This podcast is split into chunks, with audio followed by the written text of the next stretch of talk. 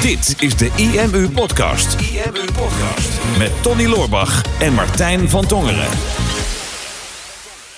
Nou, Tony, is dat wel eh, intiem zo? Dat is heel, ja, maar ik ja, vies dicht tegen me aan staan.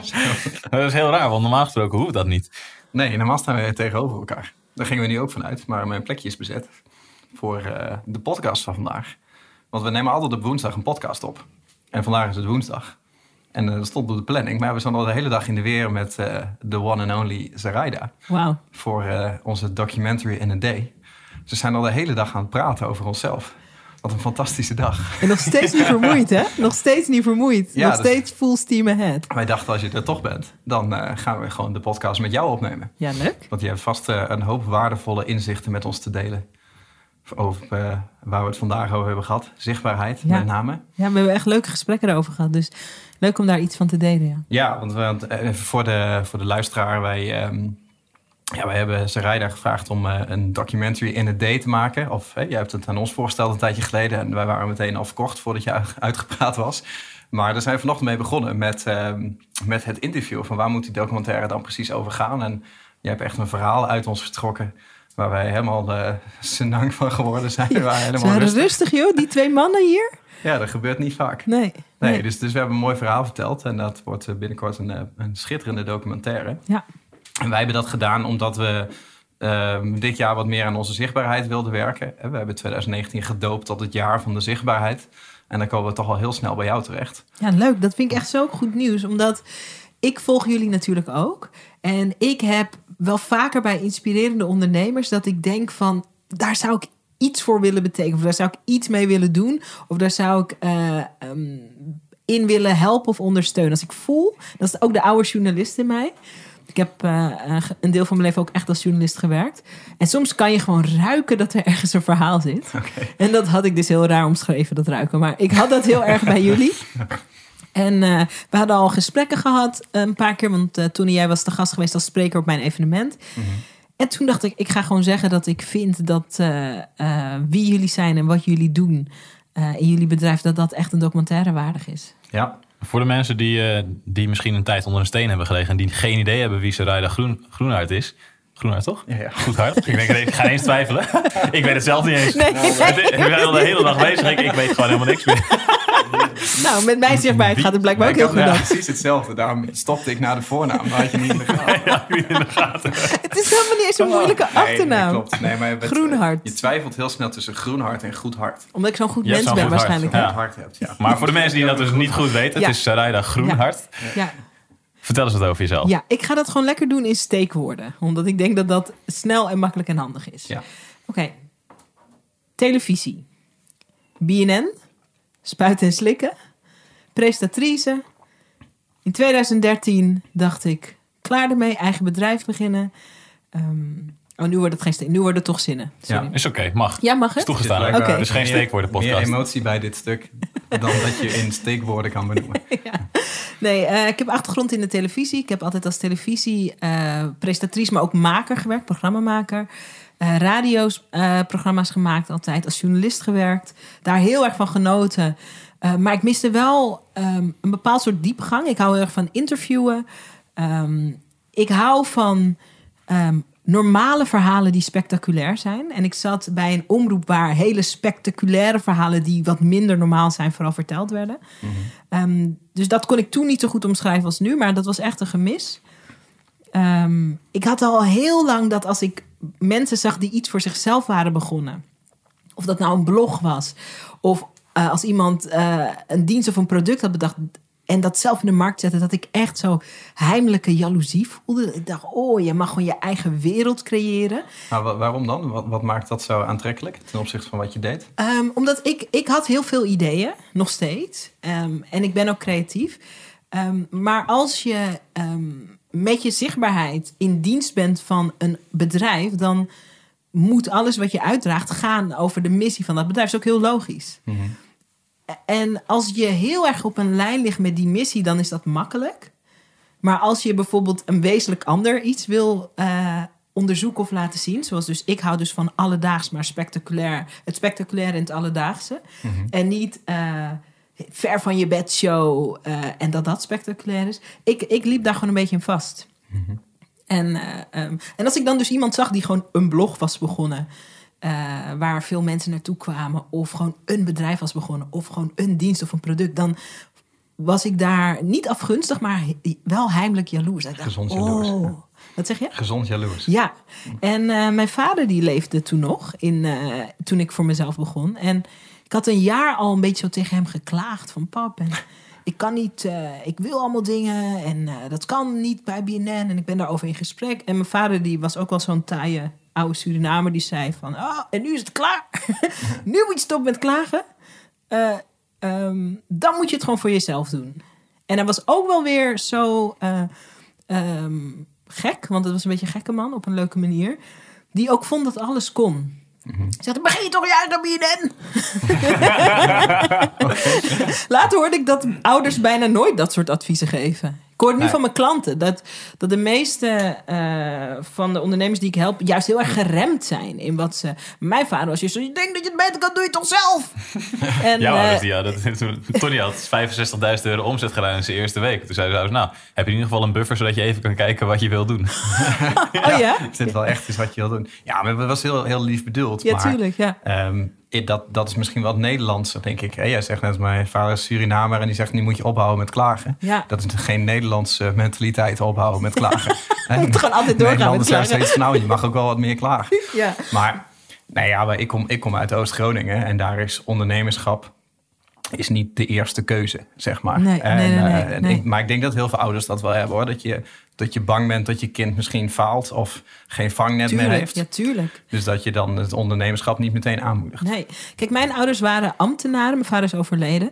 Maar ook immigranten. En een immigrant heeft natuurlijk ergens een keuze gemaakt... om huis en haard en eh, bekende omgeving... en vrienden en familie achter te laten... voor toch een onbekend avontuur. Dus zij zijn altijd eh, leraren geweest. Mijn vader was schei- en natuurkundeleraar... en deed ook wiskunde erbij. En mijn moeder was eh basisschoollerares. Is ze nog steeds. Ehm, maar mijn vader die vond ook, zit niet zo te zeiken, want wij hebben zeg maar, we zijn naar de andere kant van de wereld verhuisd om te studeren. Dus eh we you met je first world problems, los het gewoon op. Maar een iets andere referentiekader. ja, maar ja, maar dan wel heel lief, hè? Ja. En bij hem was het ook altijd zo dat ik, zodra je het, toen ik het idee opperde, toen gingen vervolgens ook alle gesprekken over, maar hoe dan? En niet over of dat dan kon, maar hoe dat dan kon. Dus dat was een super groot cadeau. Merk je natuurlijk pas nadat iemand dood is, denk je, oh god, dat is eigenlijk heel waardevol. Ja. Heel belangrijk. Ehm, maar zeg maar, vanuit dat idee ben ik voor mezelf begonnen. En mijn bedrijf is een beetje ontstaan. Ik ging gewoon video's maken online. Ik ging een talkshow maken online. En die werd toen heel goed. Uh, keken heel weinig mensen naar, maar werd wel opgepikt door TLC. En toen was ik heel naastig op zoek naar een businessmodel. Ondernemers herkennen dit misschien wel aan het begin. Ik ben op zoek naar een business. Ja. En ehm, toen weet ik nog, zat ik, ik had eh, een training, eh, ik ging een ondernemersopleiding doen online. En ik ontmoette Simone Levy, ook wel een bekende online ondernemer. Simone, wat, ik weet niet, weet, eh, wat zou jij doen als je mij was? En toen zei ze, eh je kan toch zeg maar supergoed video's maken voor weinig geld. Ik zo, ja, ze zegt, nou, leer dat dan aan ons. Ik zo, oh, oké. Oké. en dat was het begin van eh, Video Business School, mijn eh, videoacademie voor ondernemers. Dus wat wij, wij het vanochtend, toen we die documentaire gingen maken, was je ons aan het interviewen. En toen wist je uit ons te peuteren dat wij eigenlijk allebei per ondernemers zijn geworden. En eigenlijk ook niet precies wisten waar we mee bezig waren. Maar dat is bij jou dus eigenlijk ook overkomen. Ehm, nou, de, nou de, de keuze was een echte keuze. Want ik had natuurlijk een goede baan. Die BNM-baan was een hartstikke goede baan. Ze verlengde elk jaar mijn contract. Maar ik was eigenlijk in, ik was gewoon in vaste dienst. Want dat hadden ze al acht keer gedaan of zo. Dus dan ben je op een gegeven moment gewoon in vaste dienst. Dus de keuze om te stoppen met loondienst was een echte keuze. Maar ik had niet... eh, en ik wist heel graag wat ik wilde. Maar ik wist niet hoe. En ik wist ook niet eh, hoe je dat dan moest creëren. Dus het was niet... eh, ik ben per ongeluk tegen mijn idee aangelopen. Maar ik wilde wel heel graag ondernemen. Dat Ja. wilde ik wel. Maar, maar je, want je helpt nu mensen om beter zichtbaar te worden.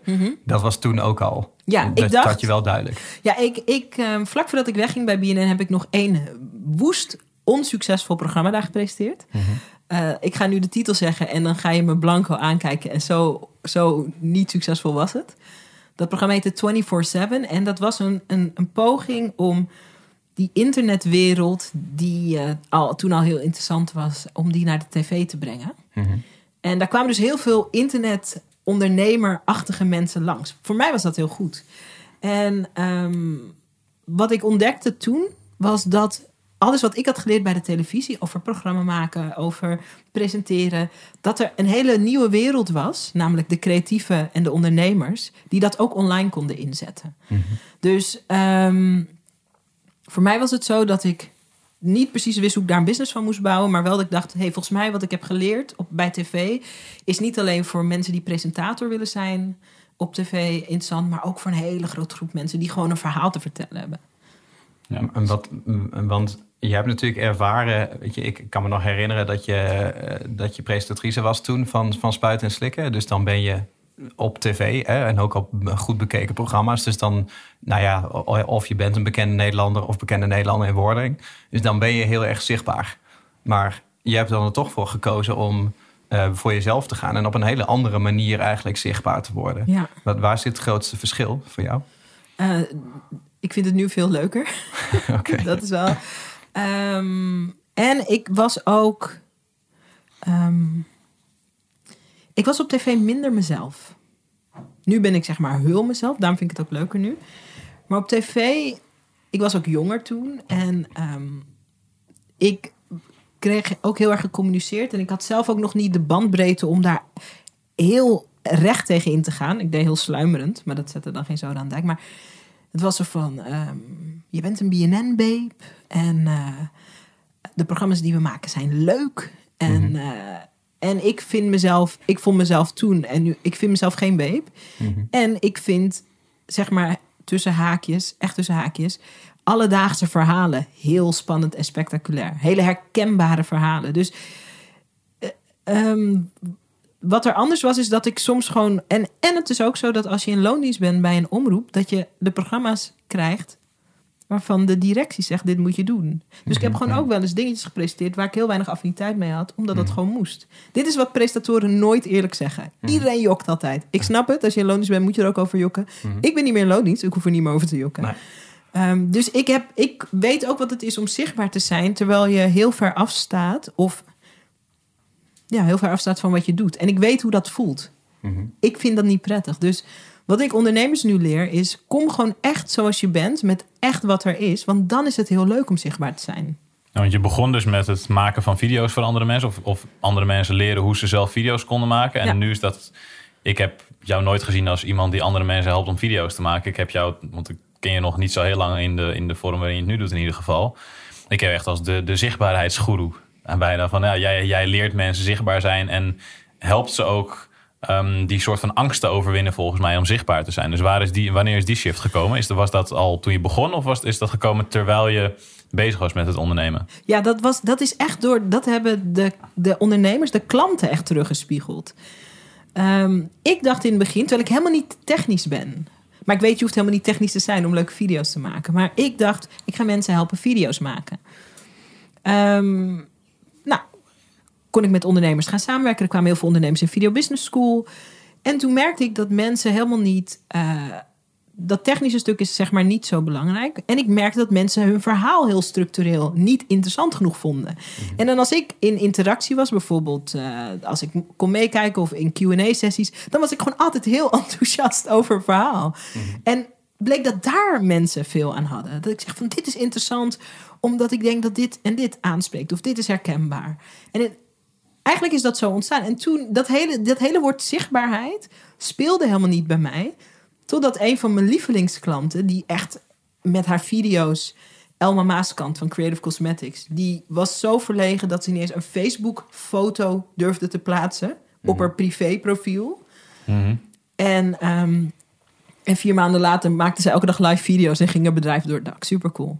Ja, dat was echt, echt een hele toffe transformatie. En toen vroeg ik ook aan haar van, dat is, hoe komt dat? En toen zei ze, ja, jij hebt me geleerd om zichtbaar te zijn. dacht ik, zichtbaar? Huh? Zeg ik, waar gaat het dan over? En eigenlijk gaat zichtbaarheid gewoon over de toestemming om gewoon echt het oké te vinden om gewoon als jezelf te komen opdagen. En niet in een soort harnas of niet alleen maar op je beste dag of niet als je precies je verhaal helemaal uitgedacht hebt. Maar ik, ja, zichtbaar gewoon zoals je bent. Soms dus met een rimpeltje. Soms, ga je, soms verspreek je, zeg je, uh, maakt helemaal geen reet uit. Soms schudt de camera een beetje, maakt helemaal geen hol uit. Hm. Waarom, waarom vind je het zo belangrijk dat andere ondernemers dat ook leren? Omdat het het verschil kan zijn tussen uh, nou, een paar dingen. Het kan het, als je, je kan zeg maar de nieuwe paperclip bedenken en ontwikkelen. Um, maar als niemand weet dat het er is, dan gaat het nooit, uh, uh, dan gaat het nooit iets worden. Dus het kan een verschil zijn tussen een bedrijf dat heel erg struggelt of een bedrijf waar klanten naartoe komen en zeggen: Nou, dit is zo leuk, doe mij maar. Dus mm -hmm. dat. Um, daarom vind ik het belangrijk, omdat het mensen echt helpt om makkelijker te ondernemen. En als mensen mooie dingen maken en leuke dingen doen, uh, dan is het leuk als meer mensen ervan afweten. Maar ook, ook wel als een soort. Um, al die jaren dat ik bij de tv werkte, bij MTV, bij BNN. Uh, er zit een soort onuitgesproken iets in massamedia. Dat hangt niet vast aan BNN of zo. Dat, dat er mensen zijn die in beeld mogen. Mm -hmm. Want die, die zijn speciaal en belangrijk. En dat er ook heel veel mensen zijn die niet in beeld mogen. Want die zijn niet speciaal en belangrijk genoeg. En daar, daar ageer ik echt tegen. Dat vind ik stiekem de grootste onzin die er is. Dus elke keer als zeg maar een ondernemer met een piepklein verhaal. Uh, als ik die kan helpen om iets zichtbaar te zijn, dan voel dat als een soort revolutie. Dan voel ik me een soort uh, Fidel Castro voor, voordat, voordat alles naar de kloten ging daar. Maar de, um, de revolutie in zichtbaarheid. Ja, ja, ja. ja. Het is, het is uh, kijk, ik heb hier mijn telefoon vast. En um, er was een tijd dat om een live uitzending te maken, want ik heb die tijd meegemaakt bij de tv. Oh my god. Er moest zo'n grote camera, zo'n grote bus komen met zo'n grote schotel. Mm -hmm. uh, de, allerlei mensen moesten het goed vinden. Uh, dat kostte honderdduizenden euro's. Er waren kabels waar je niet overheen moest struikelen, anders ging alles kapot. Dus het feit dat jij gewoon je telefoon kan pakken, zeg maar op live kan drukken en gewoon een verhaal kan vertellen, dat is super revolutionair. Alleen niet iedereen ziet het zo. Ja. Nou, ik, klopt. Een heleboel mensen zien het niet zo. En de mensen die het wel zo zien, uh, ondernemers met name. Kijk, het, het, ontwikkelt wel. Ik kan me nog herinneren, uh, wij komen dan uit een iets andere wereld, maar uit de online marketingwereld. Maar als wij in 2007, 2008 op een seminar aan de zaal vroegen wie van jullie doet er iets met video, nou, dan ging er geen, geen handen omhoog. Nee. En, en, dat is door de jaren heen hebben we die vraag heel vaak gesteld. Als we dat nu vragen, dan is toch wel de helft van de zaal doet er wel iets met video. Mm -hmm. Maar dat zijn dan nog steeds de ondernemers die komen af op een online marketing seminar. En dat is nog steeds de helft doet überhaupt niks met video. Hè? Of net wat je zegt, die, die durven zichzelf niet, niet eens te laten zien. Mm -hmm. ik, ik, weet nog dat wij bij een van onze laatste seminars ook vroegen van... oké, okay, wie, wie vindt, denkt dat videomarketing een goede impact kan maken op zijn of haar business? Nou, alle handen gingen omhoog. Ja, ja, ja. Oké, okay, wie doet er op dit moment nog niets met videomarketing? Inderdaad, 50, 60 procent deden het nog niet. En oké, okay, wat is dan de reden? Nou, een paar mensen vragen gesteld. Ja, ik, eigenlijk durf ik het nog niet te plaatsen. Of mm -hmm. ik, Oké, maar wat is dan uiteindelijk je grootste, je grootste uitdaging? Ja, ik, ik vind het toch eng om die eerste stap te zetten. Dat is hetzelfde met het geven van een online webinar. Er zijn, we hebben klanten die, die doen al, al bizarre omzetten, maar die hebben nog nooit een webinar gegeven omdat ze die eerste stap niet durven te zetten om live te gaan. Heb jij misschien, jij hebt natuurlijk heel veel ondernemers daarmee geholpen. Heb jij misschien een goede tip voor onze luisteraars die de meeste mensen die in mijn podcast luisteren, die weten ondertussen wel, videomarketing is belangrijk. Dat ja. weten de meeste online marketeers. Maar heb je een tip voor mensen die nog niet gestart zijn met video? Wat zou nou een manier zijn waarop ze dat snel zouden kunnen doen zonder dat het te moeilijk of te zwaar voor ze is? Of dat het ja. te, te, angstig voor ze wordt? Ja, het belangrijkste dat je moet weten is dat video, maar ook zichtbaarheid, vooral een gewoonte is. Het is een gewoonte. Net als met heel veel andere belangrijke dingen, het is een gewoonte. Dus, um, en je kan eindeloze redenen bedenken. Oh, mijn stem klinkt raar. Uh, oh, ik vind niet dat ik er leuk uitzie aan profiel. Oh, ik stotter. Of ik. Uh. En dat is ook vast allemaal waar en zo. Maar laten we dat gewoon even parkeren. Um, het begin met een video te maken voor je moeder. Uh-huh. en stuur die via WhatsApp. Hi mam, lekker gekookt gisteren. Volgende week kom ik weer eten. De groetjes. Mhm. En wat je dan gaat beleven is dat je moeder terugstuurt. Ik vond het echt zo leuk om een video van je te krijgen.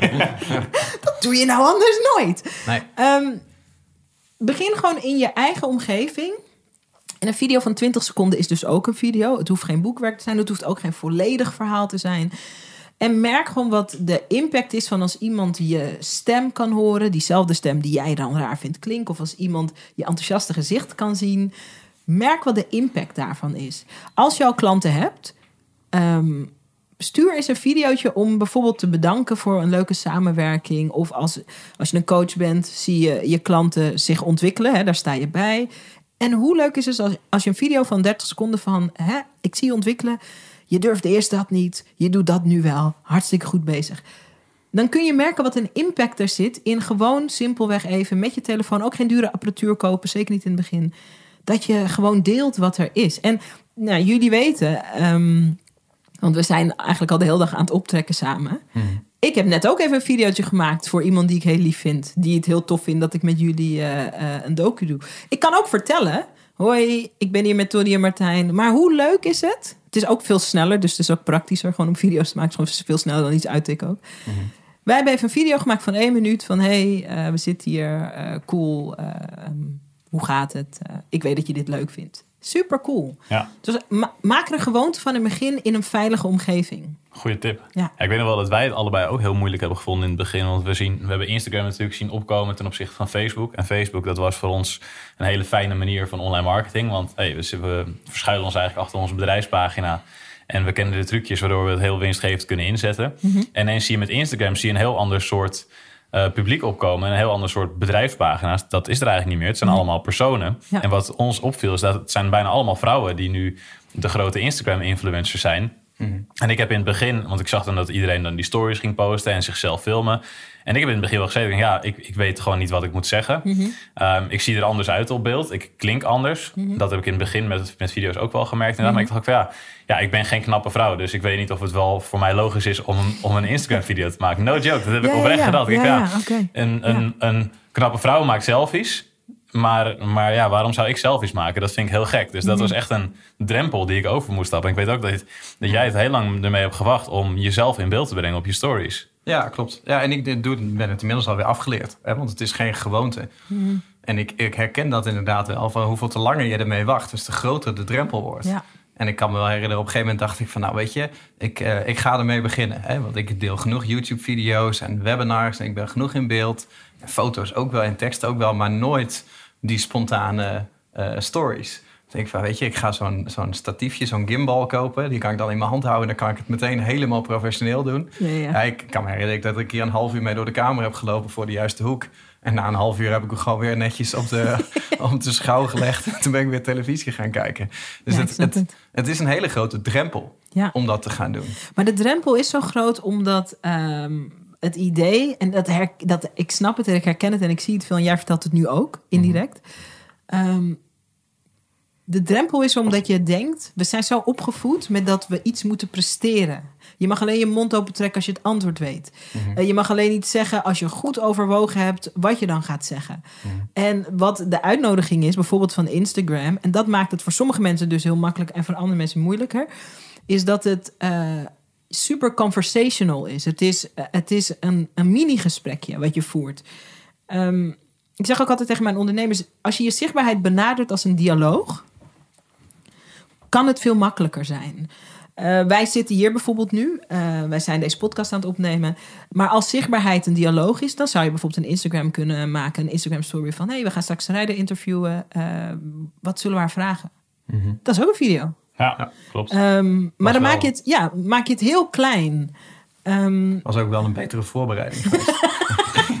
nu zijn we gewoon begonnen. Gewoon geen idee wat we eind, eind van Ja. ons Latijn, laten we nog een podcast opnemen. Ik vind wel dat we het goed doen en zo. Ja, we verspreken ons bijna niet. Nou, het, is wel, gaat lekker. het is wel mooi dat we het hebben over zichtbaarheid. Terwijl dit dus een, een audio multimedium is. En dus mensen kunnen ons niet zien nu. Ze Ja. kunnen ons alleen horen. En we hebben het over zichtbaarheid. Ja. Maar dat valt er ook onder. Ja, zeker, zeker. Ehm, zichtbaarheid is dus een beetje een gekke term in die zin. Maar ehm, mensen die jullie podcasts luisteren... Nou, een podcast duurt misschien 30, 40, 50 minuten.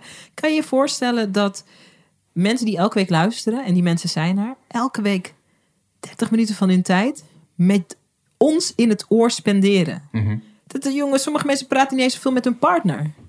Dus dat is echt heel groot hoor. Sommige gelukkig ook andere mensen ook wel weer. Maar het, je bent zo'n consistent onderdeel dan van de beleefwereld van eh, je luisteraars of je kijkt. Dat is echt een voorrecht ook. Ja. En je hoeft echt niet te komen opdraven vanuit een soort perfectionisme. Maar het is als je jezelf toestaat, en dat is waarbij ondernemers ook mee helpen, ook op allerlei praktische manieren, om gewoon het gesprek te openen.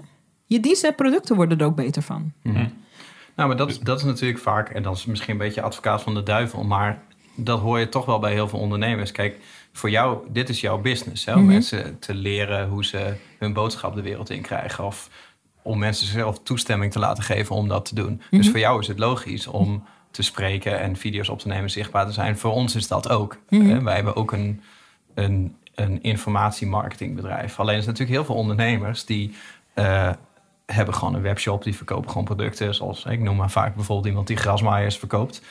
Ehm, en de meest gehoorde opmerking van, van dat type ondernemer is vaak van ja, waarom zou ik nou de hele dag op social media delen wat ik aan het eten ben of wat ik aan het doen ben of wat mijn gedachten zijn? Hè? Hoe helpt dat mijn business? Of waar zit het verdienmodel? Ja, Eh, dat is ook een goede vraag. Eh, als je het heel eh, plat, zeg ik met liefde, plat benadert. En als we tien jaar terug in de tijd gaan. Kijk, vroeger was het zo. Ik ben bijvoorbeeld niet opgegroeid in Amsterdam. Eh, ik kom uit. Ik ben geboren in Groningen. Hey. Wauw, dat ja. wist ik niet. Ja. Hey. Oh, herkenning. Hey. Slaat een vonk over. Nou, anyways. dit is zo Groningers juichen. Hey. Hey. Maar ik heb eh, het belangrijkste deel van mijn jeugd ehm, eh, doorgebracht in Horen. Dat Oh. is eh, in Noord-Holland. Of all places. En ehm, dan ging je altijd op zaterdag ging je naar Amsterdam. Want dan ging je winkelen in de Kalverstraat. En dat was een hele beleving. En in de Kalverstraat zat een Zara. Dit was voordat het online eh, shoppen. En ik kwam helemaal vanuit mijn huis. Ik ging 45 minuten in de trein en dan ook nog eens 15 minuten lopen... om in de Zara in de Kalverstraat te shoppen. Dat, die wereld bestaat niet meer. Ik kan met één druk onder de knop... een triljard Zara-achtige winkels bereiken. Dus wat er nu belangrijk is, ook voor de meneer met de grasmaaier, eh, is dat van alle mensen die eh grasmaaiers verkopen, dat ik eigenlijk een grasmaaier wil kopen bij iemand waarin ik me herken. Stiekem, eigenlijk, toch? En als je dat, de meeste mensen willen dat niet omarmen. Dat de wereld is bezaaid met Zara's nu, in plaats van dat je naar de, naar de winkelstraat moest. Als je dat wil omarmen en iets meer wil delen, bijvoorbeeld van je hoeft echt niet te delen wat je eet, je hoeft niet te vertellen of je getrouwd bent of niet, maar ehm, hoe je bedrijf begonnen is, waarom, waarom het belangrijk is dat je je voortuin maait of whatever gewoon. Iets meer context geeft, dan kunnen we makkelijker voor je kiezen. Kijk, ik had bijvoorbeeld eh heel tijd geleden werkte met een, eh, een klant en zij maakt handgemaakte sieraden. Nou ja, er zijn een triljard mensen die handgemaakte sieraden maken in allerlei levels van professionaliteit. En ze was heel sceptisch. En ik zei van, maar ver- vertel gewoon eens, hoe, komt het, hoe ontstaat het idee voor een sieraad?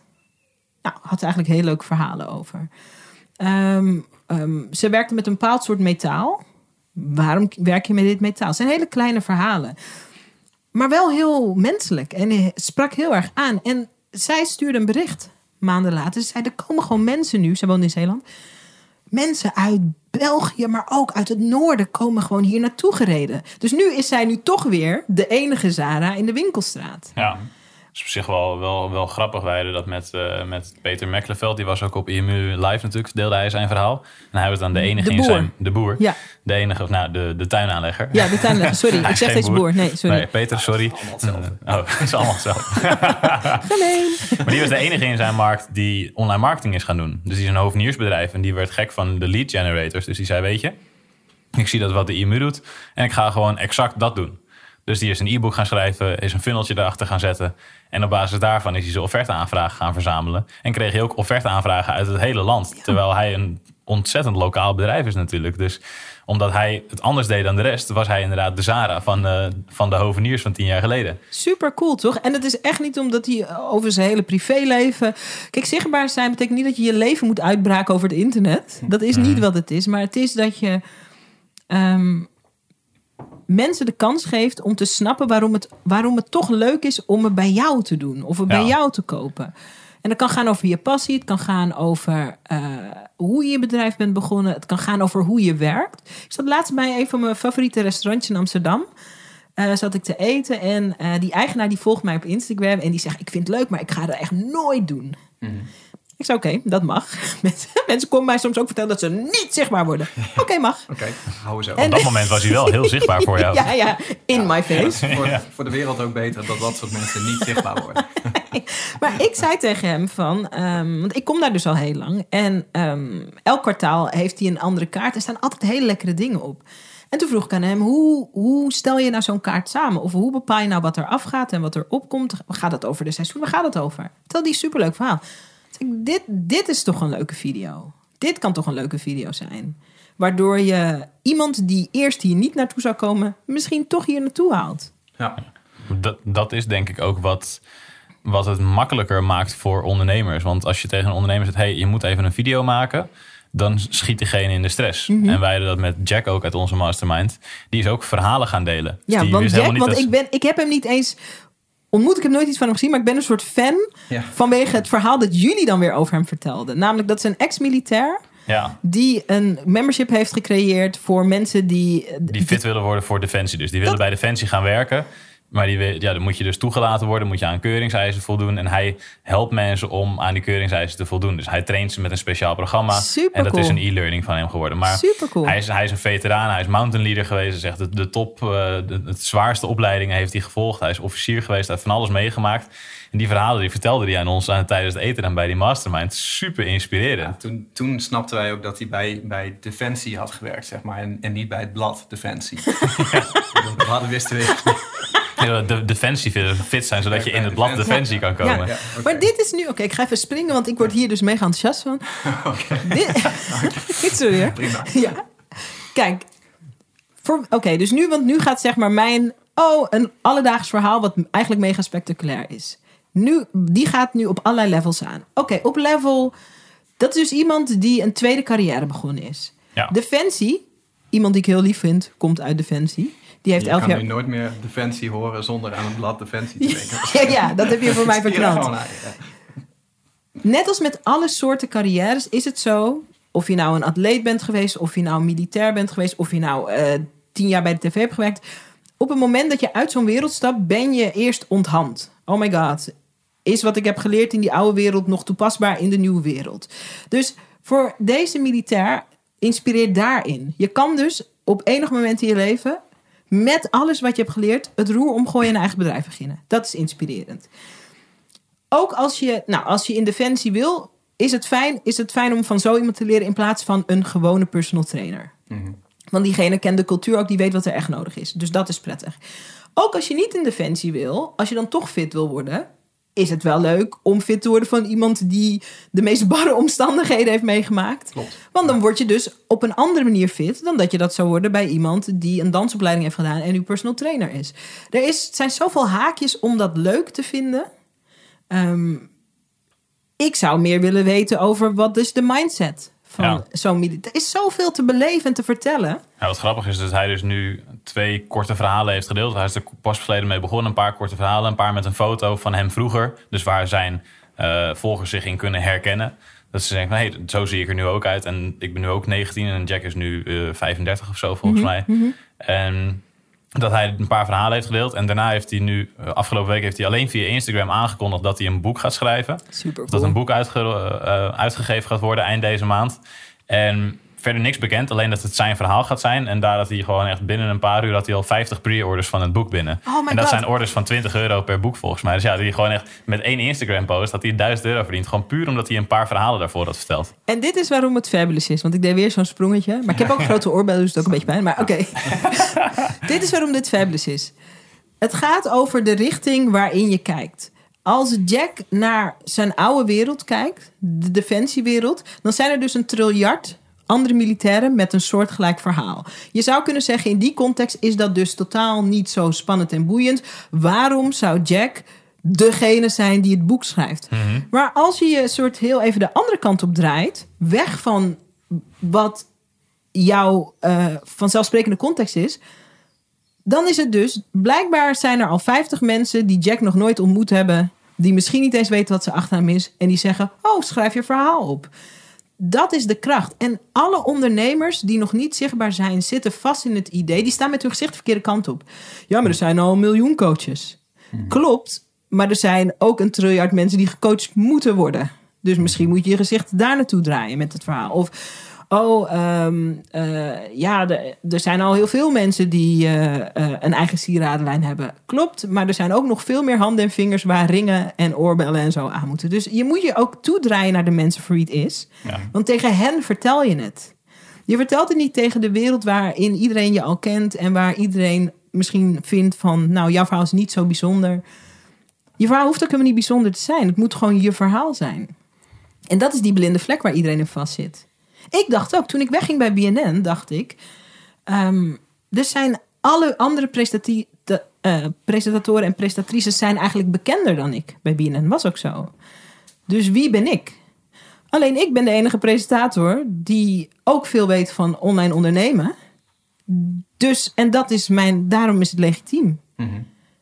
Niet omdat ik de meest bekende presentator ben. Ik ben ook niet de beste presentator. Ik heb niet de langste tv-ervaring. Ik heb niet alle soorten programma's gedaan. Maar daar gaat het helemaal niet om. Nee, maar dat, dat, dat gesprek hebben wij met z'n ook wel eens gevoerd. Hè? Van eh, bijvoorbeeld in heel Nederland. Kijk naar iedereen die bezig is met online marketing. Zijn er mensen die daar beter in zijn dan wij? Ja, natuurlijk. Heel veel. Hè? Want mensen die bijvoorbeeld gewoon ergens op een marketingafdeling bezig zijn, bijvoorbeeld met alleen maar zoekmachine optimalisatie, die zijn veel beter in zoekmachine optimalisatie dan dat wij dat zijn. Ehm, want wij besteden een heel groot gedeelte van onze tijd aan het bouwen van een bedrijf en dus niet aan de inhoud van het vak. En een heel groot gedeelte van onze tijd aan het overdragen van onze kennis. En die tijd investeren we dus ook niet in onze eigen verdieping. Alleen ehm, daar zit ook niet onze toegevoegde waarde. Dat wij de allerbeste zijn in het vak. En de toegevoegde waarde zit in dat wij ons erin specialiseren om het over te dragen aan de mensen die het nog niet weten.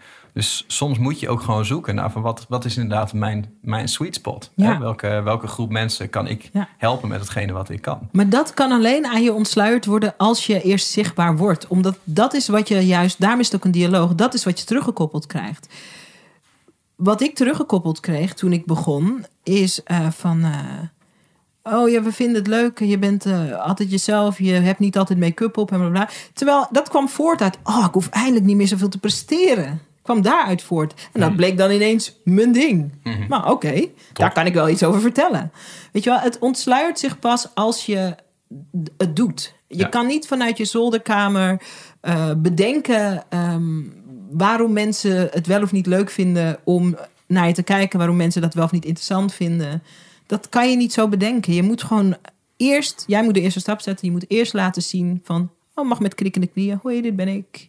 Hier sta ik voor. Hier geloof ik in. En dan komt het publiek vanzelf. Maar je wil natuurlijk ook niet het, het voorbeeld zijn voor mensen. Dat mensen naar jou kijken en denken van het hoeft allemaal niet perfect te zijn. Jawel, voor mij juist wel. Ja, oké, in jouw vak. Om, eh, qua zichtbaarheid. Hè? Maar je zegt dat, hoe je dat net uitlegt. Van, hè? Mensen zien mij iets doen en dat is niet perfect. Of hè, jij hebt geen make-up op. En dat is dan een, een lichtend voorbeeld. Dat is, dat is eigenlijk een hele rare ambitie, toch?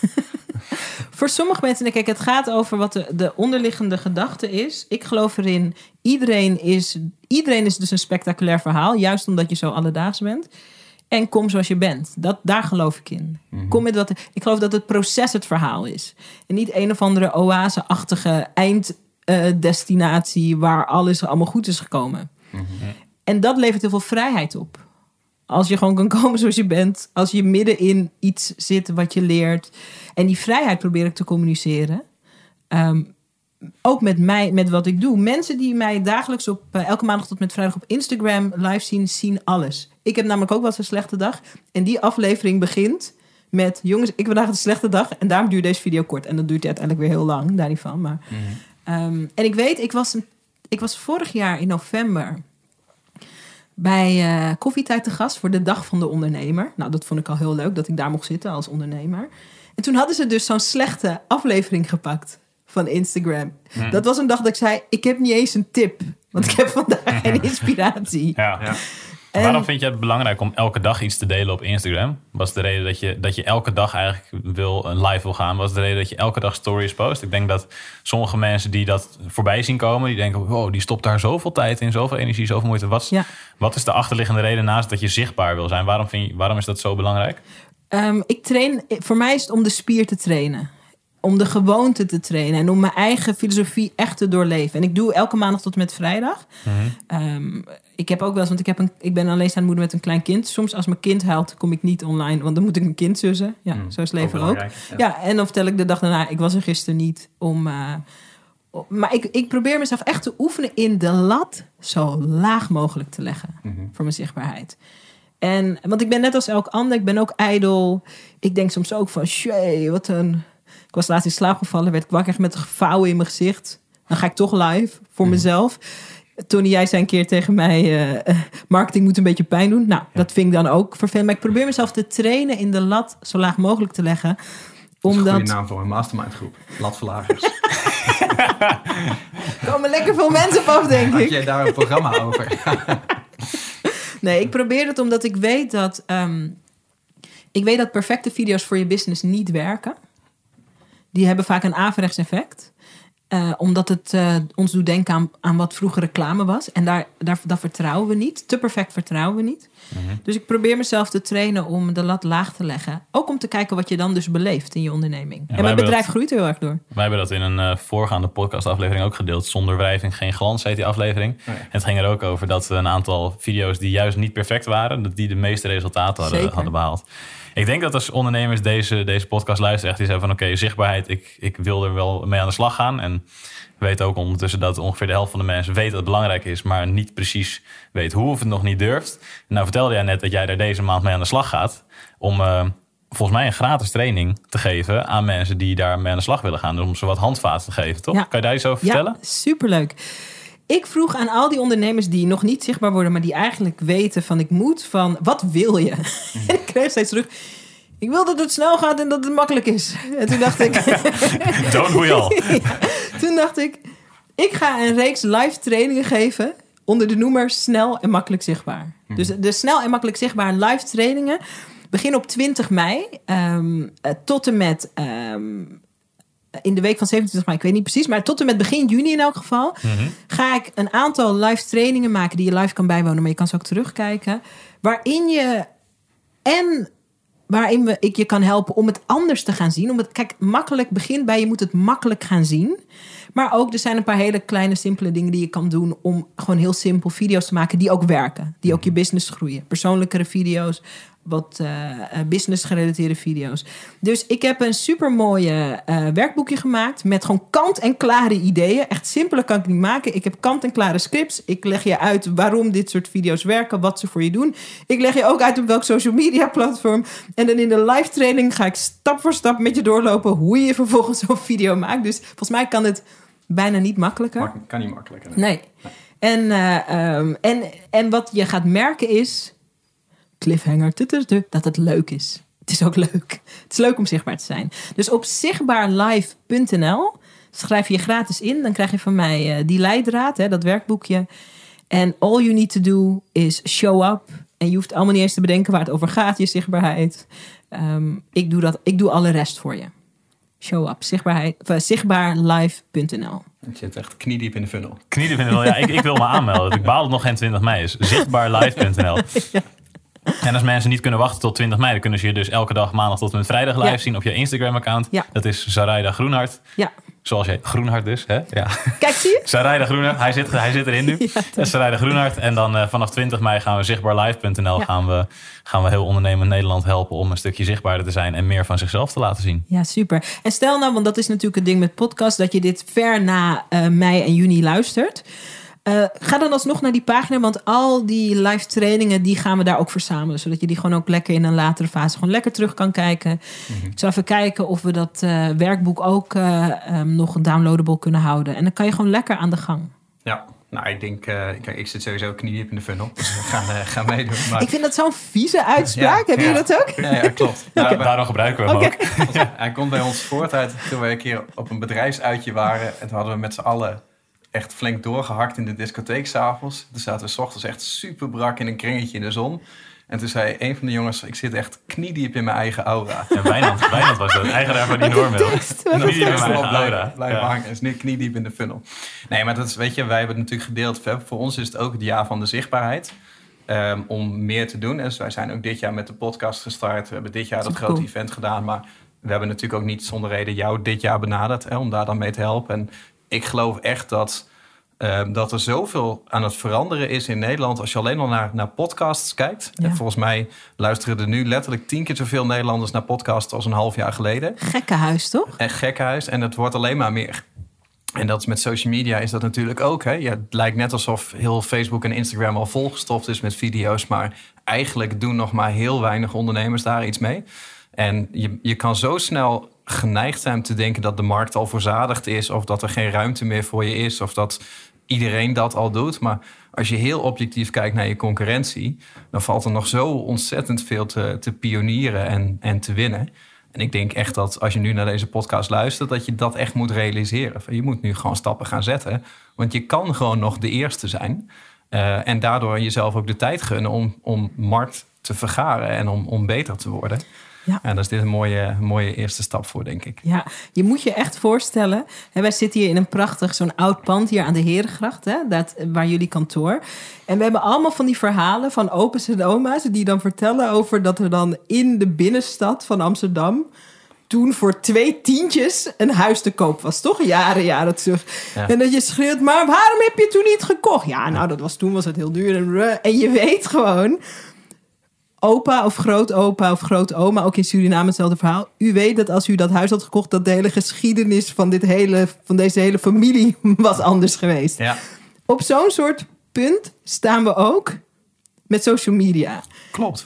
Waarschijnlijk omdat mensen toen dachten dat het aan de top van de markt zat. Ja, En, en dat, is, dat is nu met, met internet en publicatie ook. Jij zei het net heel treffend. eh, Een paar jaar geleden bij de televisie moest er een hele auto met een eh, schotelantenne komen om iets uit te zenden. Nu is er zoveel veranderd. Gewoon dankzij het internet en social media heeft in principe iedereen met een telefoon of iedereen met een computer heeft gewoon het recht op publicatie verkregen. En voorheen. gekkenhuis. Het is een revolutie. Ja, en voorheen lag dat gewoon bij de traditionele media. Dus je hebt eigenlijk voor het eerst in de geschiedenis van de mensheid... heeft iedereen een, een recht en een kans op publicatie. Ja, en wat doen we ermee? Klagen. Eh, meestal niks publiceren. Ja. En dat is eigenlijk een belediging aan, naar de kans Ja. die er op dit moment ligt in de Jouw markt. kinderen en jouw kleinkinderen gaan aan jou vragen... Kon je vroeger live en was dat gratis? Ja. En kon je dan gewoon ongegeneerd je diensten en producten aanbieden? En hoefde je niemand daar iets over af te... Was dat gratis? Ja, heerlijk. Dat is waar we naartoe gaan. Het blijft niet altijd zo mooi, dus let's go. Ja, dus kortom, kansen zien, kansen grijpen. Meld je aan op zichtbaarlive.nl. En eh, dan zien we je volgende week weer. Luister je ons volgende week weer bij de volgende aflevering van de podcast.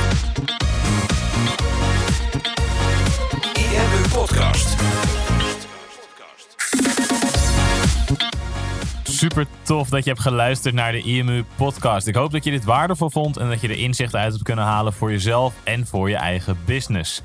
Vond je dit nou een waardevolle podcast, dan zouden Tony en ik het heel erg waarderen als je dat zou willen delen. Enerzijds door dat bijvoorbeeld te delen via je eigen Instagram of via LinkedIn. Door een screenshot te maken van je telefoonscherm en ons er even in te taggen. Maar wat we nog meer zouden waarderen is als je de tijd en moeite zou willen nemen om een review achter te laten. Werk je met een Apple-telefoon, dan kan je dat doen binnen je eigen podcast-app door daar een review te geven. Geef ons een x-aantal sterren met daarbij een korte motivatie wat je van onze podcast vindt. Zouden we echt enorm waarderen als je die tijd zou willen nemen. En werk je met een Android-telefoon, dan zie je dat, daar, eh, dat de meeste apps geen review-mogelijkheid hebben. Wat we dan heel erg zouden waarderen is als je op Google IMU zou willen intypen en vervolgens via de Google Review-sectie iets zou willen vertellen over de IMU, wat je van ons vindt en wat je aan onze podcast hebt gehad. Alvast heel erg bedankt en ik hoop natuurlijk dat we je volgende week weer mogen verblijden met een volgende aflevering van de IMU podcast.